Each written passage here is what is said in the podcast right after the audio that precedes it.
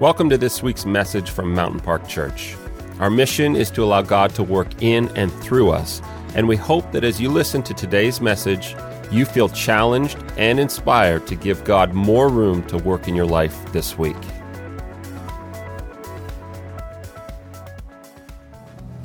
So probably like you, I've been I've been I mean you can't help but turn on the news or scroll through your Facebook feed and and see everything that's going on um, and see all of the um, comments on every side of the equation and, and everybody seems to be stepping in and weighing in uh, as to what's happening and it's logical and, and i think that there's, um, there's a lot of validity to, to us actually uh, articulating and vocalizing what is true and right and should be vocalized but i've also been wondering if in some way, if we're kind of missing a big part of the problem, and if we're failing to recognize an essential sort of linchpin idea, and that's that the things that happen physically in our world and in our life are actually reflections and symptoms of things that are happening spiritually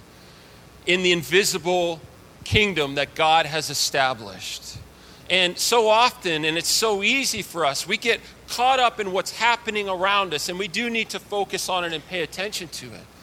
But if we only focus on what we see happening around us, we're going to be overwhelmed and crushed on every side because we don't have the answers to what's happening. And I've just been processing the last few weeks, going, God, what, where can we look or where can we go to find some sort of like normalcy, some sort of position of foundational peace and understanding to kind of help us walk through this season that we're in?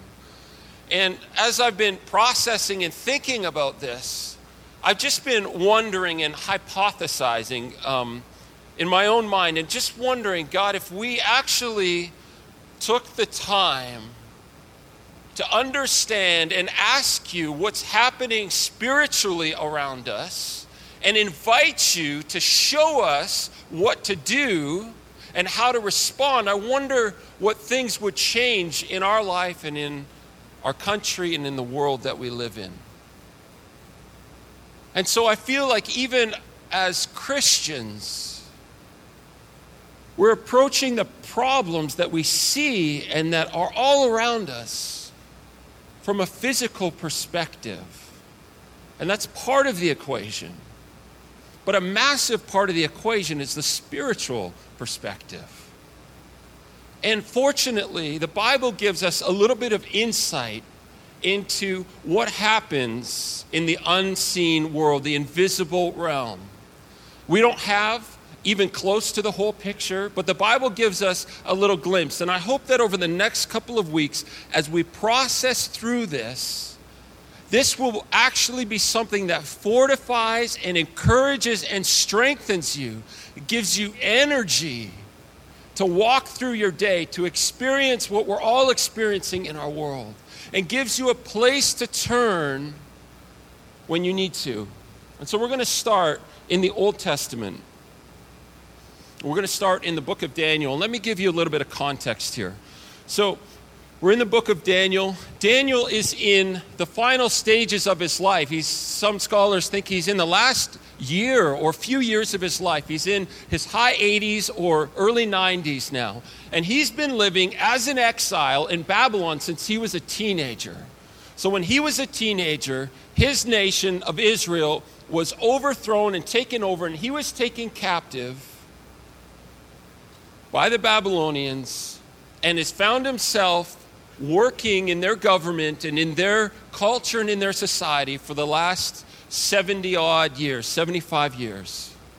And Daniel has found himself living as an exile for so long.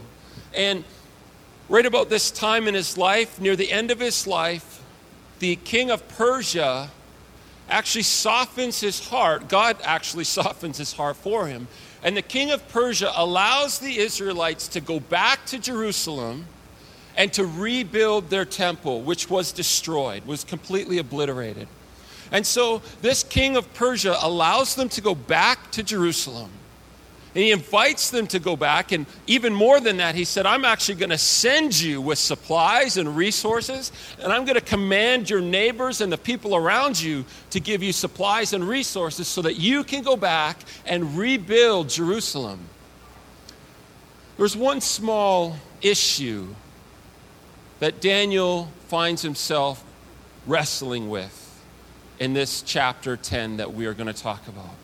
And that's that of all of the people, of all of the Israelites, probably somewhere close to about a million of them, of all of them, less than 50,000 decide to go back to Jerusalem to rebuild their temple and to rebuild their city.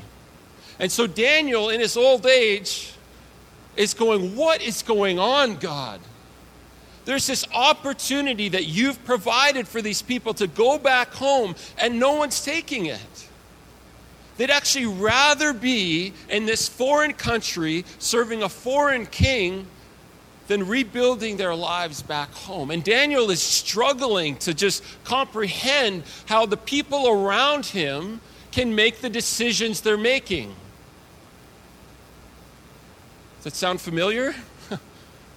when you just open up Facebook and you go, How in the world does that person make that decision? Why are these people acting so crazy? Why is nobody seeing rationality here? Why is nobody responding with some kind of tempered wisdom? Why does it seem like everybody's just throwing logic out the window? And so, Daniel, in his old age, he's too old to make the journey back to Jerusalem. And he's, his heart is heavy because of this opportunity that he feels his countrymen are missing. And so he's struggling. And this is where we find Daniel in chapter 10. It says, In the third year of the reign of King Cyrus of Persia, Daniel, also known as Belshazzar, had another vision. He understood the vision concerning events certain to happen in the future, times of war and great hardship. When this vision came to me, I, Daniel, had been in mourning for three whole weeks. That's what he was mourning about. All that time, I had eaten no rich food, no meat or wine crossed my lips, and I used no fragrant lotions until those three weeks had passed. I would not want to be around him. All right. On April 23rd, as I was standing on the bank of the great Tigris River, I looked up and saw a man dressed in linen clothing, with a belt of pure gold around his waist. His body looked like a precious gem. His face flashed like lightning, and his eyes flamed like torches. His arms and feet shone like polished bronze, and his voice roared like a vast multitude of people. Only I, Daniel, saw this vision. The men with me saw nothing, but they were suddenly terrified and ran away to hide.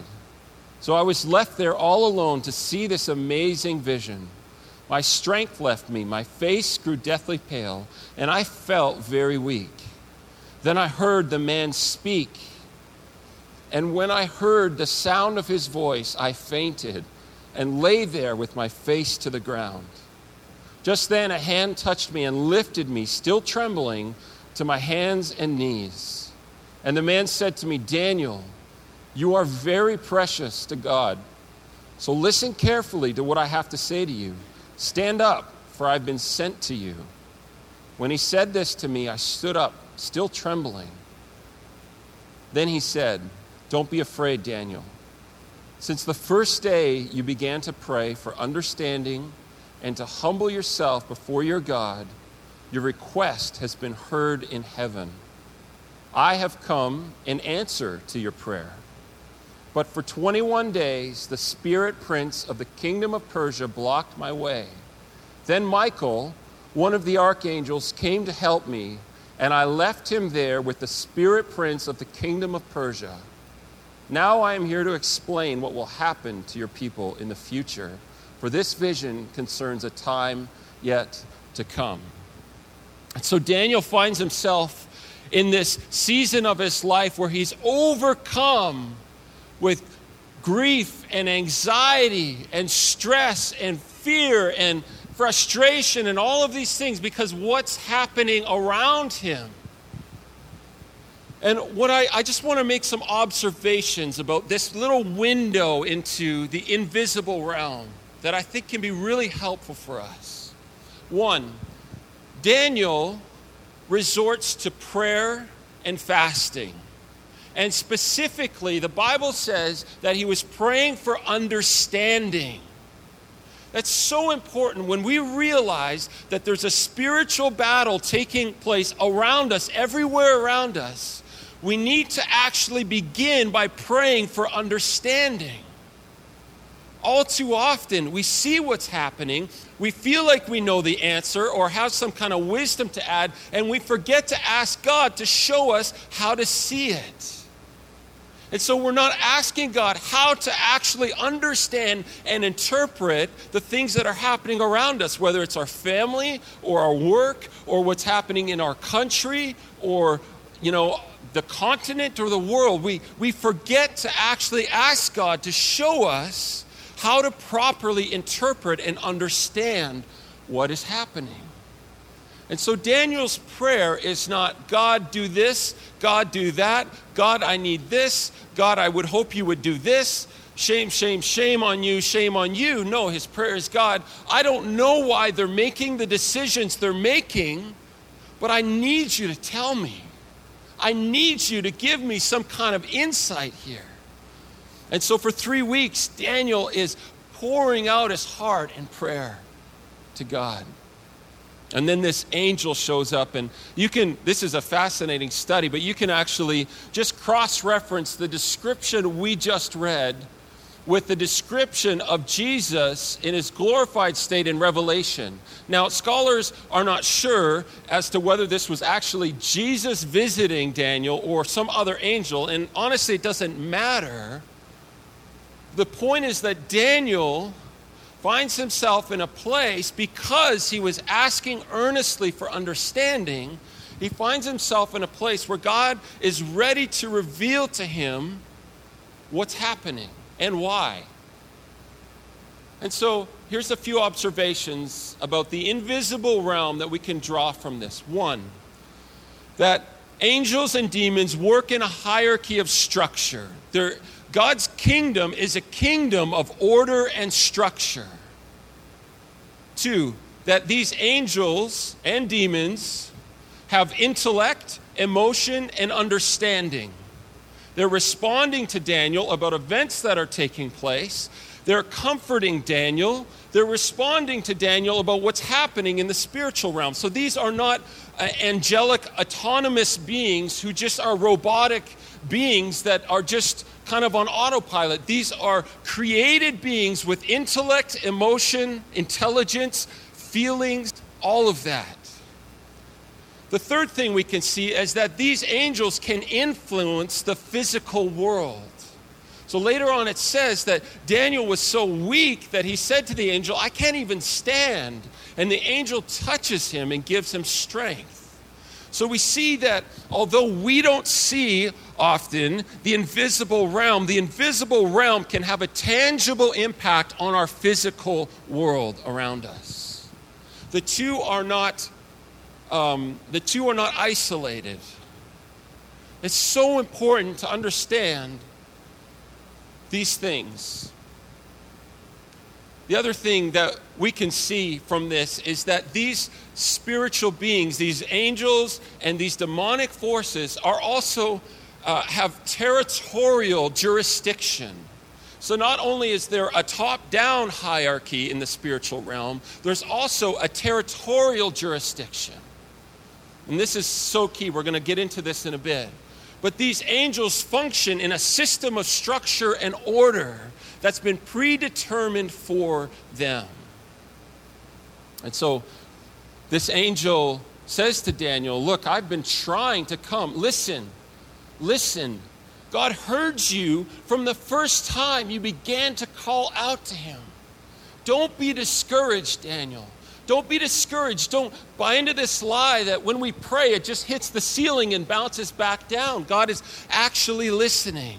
But here's why I couldn't give you an answer sooner. We're going to see from the next story that we kind of dig into, we get so impatient and frustrated when we feel like we're not hearing from God. And we just bail out and assume that, well, I guess I'm not going to hear anything about this. And I wonder if far too often we give up way too early when it comes to praying for the things that matter most to us. Because we get discouraged with what we don't see, and we make assumptions about what we don't see. And this angel says, Look, it's not that God didn't hear you, it's that there were things happening that you can't understand. And so he gets Michael, the archangel. The archangels were kind of like the generals of God's army. They're, they're in that upper sphere of leadership and power and authority.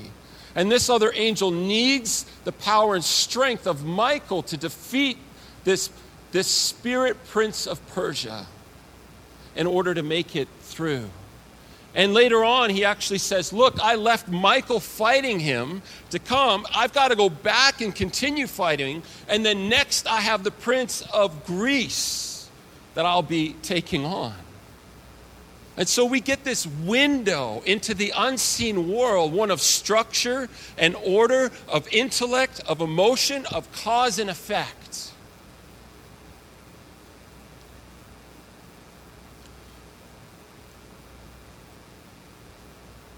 I don't know the answer to the question I'm about to ask, but I'm going to ask it anyway. I wonder if we spent as much time praying like Daniel did about the things going on in our world today, asking God for understanding and insight, I wonder if we devoted as much time to that as we do commenting about what is going on and articulating our position and our arguments and our intellectual sort of uh, mazes that we run through. I wonder if we spent as much time asking God for insight into what's happening spiritually around us. I wonder what would happen. I wonder in your family and in my family if we didn't jump to the conclusions we do when stuff happens around us and say, God, I don't know why this is taking place. I don't know what's going on. I'm not sure. But Jesus, I believe that there's a spiritual realm that has things happening in it that I don't understand. So I need you to show me what to do. And specifically, I need you to show me how to pray. How? When was the last time you started a conversation with God in prayer where you, where you said, Holy Spirit, I invite you to teach me how to pray right now? When was the last time that you actually started your conversation with God in that way? Acknowledging what you don't know and can't see, and inviting God to teach you and show you actually how to pray about whatever's going on in your situation. We're going to jump forward because this is not just an Old Testament principle. We actually find this principle at play in the New Testament. And so we're going to leap forward now to the book of Acts, chapter 12. So Jesus has come, he's died, he's risen again, he's gone back up to heaven, and his disciples have now been empowered to take his truth throughout the world.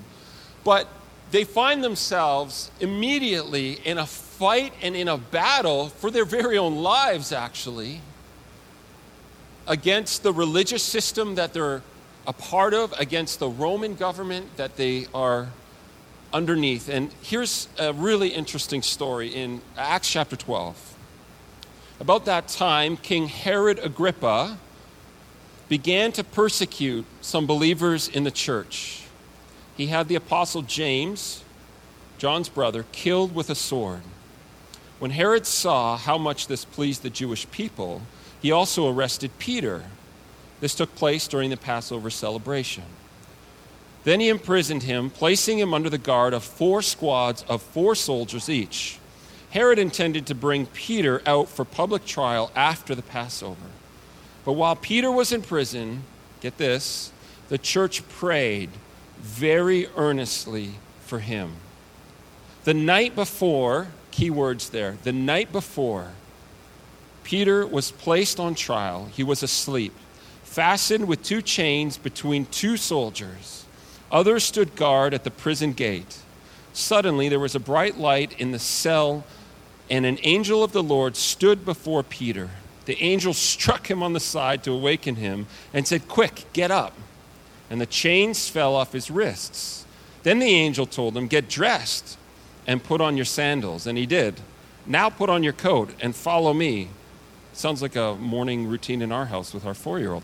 And the angel ordered. So Peter left the cell, following the angel, but all the time he thought he was in a vision. He didn't realize it was actually happening. They passed the first and second guard posts and came to the iron gate leading to the city, and the angel opened for, uh, and it opened for them all by itself. So they passed through and started walking down the street, and then the angel suddenly left him. So we're in a similar scenario here, thousands of years later, but we're in a similar scenario. And, and just get this like, let's understand the weight of the context of what's happening.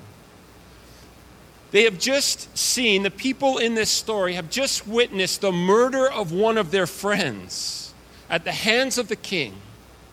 So things are pretty low things are at maybe an all time low for that point in time for them. So their friend has been killed, their other friend is put in jail, and what do they do? They begin to pray. How many times in your life and in mine, when things are going downhill fast, do we actually have the trust in God and the fortitude to pray about what's happening? to actually not start running for fear and not start making our plans. And, you know, this isn't the show Prison Break where they're creating an elaborate scheme to get Peter. They don't know what to do. It's depressing what's going on around them. But they decide to pray, and they pray, and they pray. And then I love how it says, on the last day, you know, not three days before or not a week before, on the last day, in the last moment, God breaks Peter out supernaturally. And what I love about how this is described is that it shows you the angel doesn't take Peter, although he could have, he doesn't just take Peter and whisk him out, you know, flying like Mary Poppins over the city and landing him at his friend's house. No, he goes through a process with him, a reversal of what got Peter into trouble. The angel walks him through every step of that. And although he says, hurry up quickly, the chains fall off quickly but he's obviously patient enough to wait for Peter to tie up his shoes, put on his clothes, brush his teeth, comb his hair, you know, all of that stuff. And then it says that he walks him past. He walks him past the guards, one, then the second guard station, and then the iron gates that are the entrance to the prison. And I love that picture of how I really believe in a, in a supernatural sense that God just doesn't want to take us and, and sort of leapfrog us over like Mary Poppins into some great reality, but He actually wants to walk us past the things that have imprisoned us, the things that are binding us and holding us back. He wants to walk us right past them toward victory and liberation. He doesn't want to wipe the slate clean and make it like it never happened. He wants to take those things in our life, those things that are going on internally with you and I, the things that are happening externally in our family. And he wants to actually hit the reverse button. Remember when we used to have cassette tapes? If you're older than like 17, right? And you would listen to a song and you loved that song, and so you'd hit the reverse and be like, right? And it would reverse all the way back, and then you'd hit play again. I, I really think that this is a picture of what God wants to do. He doesn't want to just bring us to something else. Spiritually, He wants to show us how to walk right back through those obstacles and those barriers to peace and growth and life and joy and hope and courage. And so, this is what he does for Peter. And then, once they're, you know, a street away from the prison, he's gone, and Peter then kind of realizes, oh my goodness, what just kind of happened there? These two stories give us a window, a little one, like a fraction of a glimpse into how God operates every day, all over the place, all around us in our life. And so here's what I think God wants to just release us with practically, because this isn't just about head knowledge of how things work. I really believe that in this season, in this time we live in, that God wants to, to actually show us how we can walk through these things. And I think the first thing that we can identify is that the enemy, the devil, Satan, or all of his cohorts want to trap us into believing that the conditions around us negate the position that we have in Christ. So, the Bible says really clearly, over and over read Hebrews 1, read the beginning of Colossians, read half of the epistles. Paul goes to great length to teach the early church about the supremacy and authority of Jesus Christ, that he is far above all principalities, all rulers, all authorities, and in fact, that they are all under his feet. And then he goes on to say, and you're the body that makes up Christ. So even if you're the foot, you're still in authority over those things that Jesus defeated on the cross. So, in our lives, on a practical level, this is what I've experienced time and time again. The enemy will get me fixated on the conditions around me He'll get me fixated on the way I'm messing up with my family or the things that I'm doing or the cycles of sin that we sometimes seem to go through. He'll get us fixated on the conditions. He'll get us fixated on a world that's going to hell in a handbasket. He'll get us fixated on that so that we take our, our eyes off the position that we have in authority over the enemy and it's not a position that changes. When you give your life to Christ, it says you're seated with Him at the right hand of the Father with all authority. All of the authority of Jesus Christ is ours. All of it. Not some of it, not a little bit when you become a Christian, and progressively more. This isn't a progressive thing. This is an instant thing purchased by the blood of Jesus on the cross. And so the enemy wants us to believe that the things happening around us disqualify us from standing our ground and saying, No, I'm not going to engage in this. I'm not going to give in to my anger. I'm not going to give in to my fear. I'm not going to give in to my doubt. I'm not going to give in to lust. And I'm not going to give in to pride and self righteousness. I'm not going to give in to the fear of what's happening around me. I actually have authority over this, and I'm going to tell you to go. So, this is our position in Christ, bought by the blood of Jesus on the cross. One time, sufficient. Not progressively, not a little bit at a time. One time. But the trap we find ourselves in, and I have so many times, is going, God, I'm not, I'm not worthy. I, I'm not worthy to to do this. I'm not. I'm. I'm just. I'm just a mess up. I'm just. I'm messing this thing up, and I, I you know, and we get into this trap of self pity and guilt, and we trade our position for our condition. And I think in this way, the enemy just keeps us running in circles, chasing our tail, never actually understanding that through what Jesus did on the cross, we actually have the authority spiritually to speak into what's happening around us. And so that's the first thing to recognize. So when you're faced with stuff going on in your family or in work or just the world in general around us, just take a moment to stop, pray, and ask God to show you how to pray. But then say, God, am I, am I getting trapped?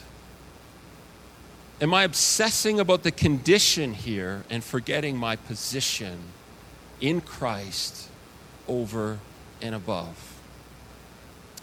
So that's the first thing. The second thing is to realize, like we talked about, um, the angelic realm. So angels says in Hebrews 1:14 that angels are ministering spirits sent to those who are Christians.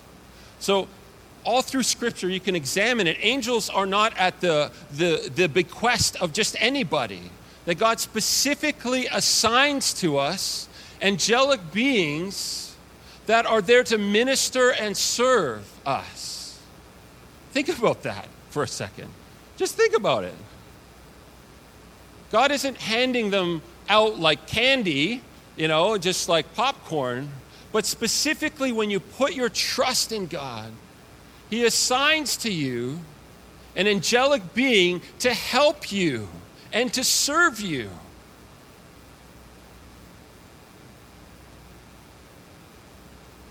So, what are we so worried about? Why do we get so stressed and so overcome? Why do we feel so helpless and so hopeless? The Bible is really clear that we actually don't. The point is that we, we're not trying to find out our angel's name and learn his birthday and all of that stuff, but to actually say, God, I believe that through what Jesus did on the cross, you have given me the positional authority to walk over and above the attacks and the schemes and the effects of the enemy of God in my life. So here's the last thing I want to end with. We're going to talk about some of this stuff for a few weeks. But like we said at the very beginning, there is a, a hierarchy and a structure and an order to the spiritual realm that God is very intentional about and very serious about. And in the same way, when we engage in the spiritual realm, when we engage with God on some of these things, there is an order that's right and healthy. And here's the first part of that order. We can put that little graphic up is us. Okay? So you are in the middle. And God has given you the authority through Christ to overcome the schemes and assignments of the enemy in your life. He's given you, it says in the New Testament, everything you need for life and for godliness. He's given it to you. You don't have to earn it or work for it. You don't have to be better for it or do less of this and more of this for it. He's given it to you as a gift. And the next concentric circle out is our family and our community. You see, when we begin to take ownership over what God is doing in our lives, when we begin to take ownership over our own spiritual condition, when we begin to fight battles for our own life, God empowers us to fight battles for our family and our friends and our community. And beyond that, it just keeps pushing out to our nation and to the world.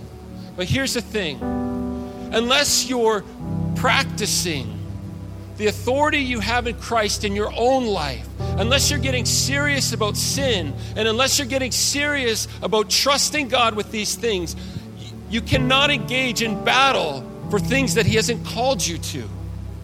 And here's the problem we live in a society through technology where we can unknowingly engage in warfare, in battle, in areas that we're not even remotely called to or equipped for. A lot of these analogies come from a military background because that's what Paul had all around him. That's what was going on in Jesus' time. And there were major consequences, and there are in the military if you actually sidestep the levels of authority and engage in activity outside of the sphere of the authority that you've been given. And I wonder if part of the struggle we're in and part of the, the thing that's tearing our world apart right now is we have a whole bunch of people in the church who aren't taking authority over the schemes and attacks and the assignments of the enemy in their own life and then trying to speak into somebody else's life. Because it's way easier for me to just lay into somebody on Facebook than it is to get serious about my own standing with Christ. It's way easier for me to point the finger at someone else and say, Look at your deficiency. Look at how you've hurt me. Look at what you're doing. Look at where you're going. It's way easier for me to do that than to stop like Daniel and like the early church in Acts and say, God, grieve my heart for what's going on in my own house.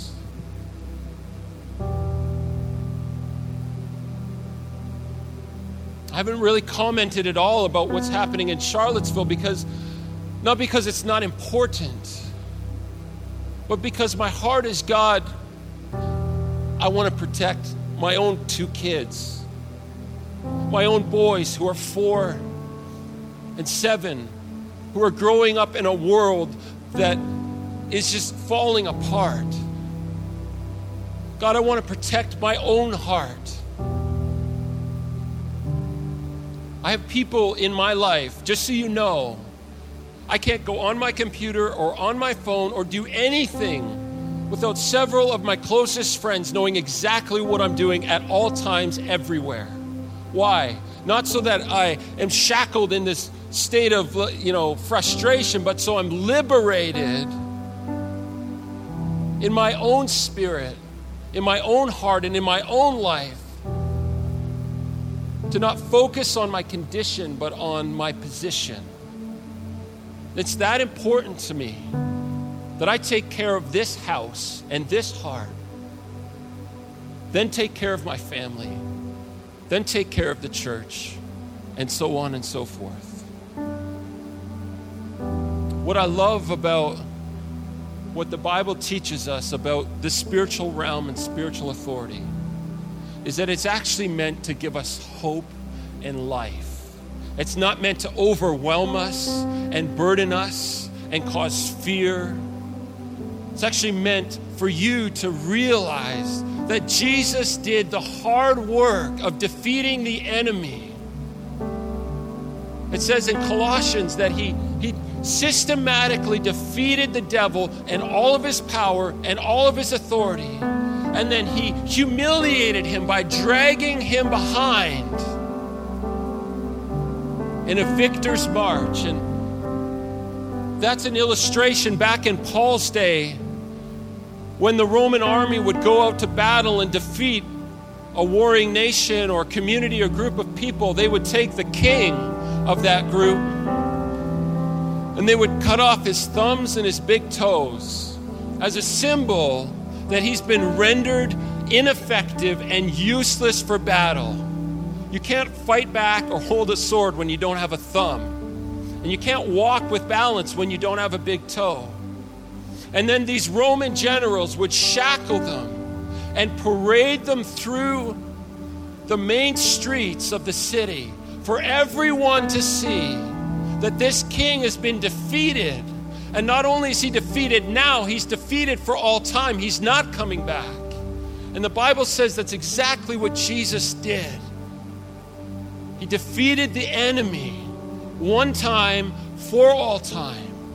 And his invitation to you and I in this season of chaos and violence and hatred and confusion and all of that is not to try and work ourselves up in some frenzy to respond, but to accept what Jesus did for us and accept that He's given us the authority in our own lives to deal with the enemy. So if you find yourself overwhelmed today, confused, fearful, angry, lustful, filled with pride or self righteousness, if you find yourself being overwhelmed by what's happening in our world, you're not without hope.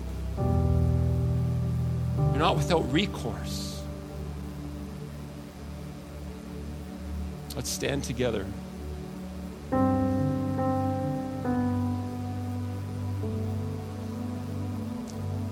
So, like I said, the first sphere of that influence is you and I. This isn't a salvation issue. When Jesus died, he died one time so that you could have an eternal life with him in heaven. This isn't about salvation. Bible's clear that we're saved by grace through faith. We don't work for it. We don't try and be good for it. We don't try and, you know, have less sin and more good stuff. It's not how God works. But his invitation to us is look, if I've given you a new life, if I've done this for you, are you willing to stand beside me and walk through, right back through that first guard station of fear and doubt, and that second guard station of anger and bitterness and lust, and those exit doors of whatever they are. Are you willing to follow me back through so that I can free you and liberate you? So you can begin to pray for your friends and family powerfully in my name.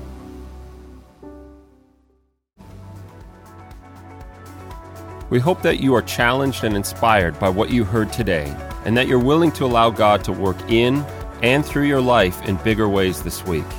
We'd love to stay connected with you on social media, facebook.com slash Mountain Park Church and instagram.com slash Mountain Park Church. Finally, if you have a story of how God has been working in and through you, we'd love to hear it. Just email us at mystory at mp.church and tell us how God has been working in your life lately.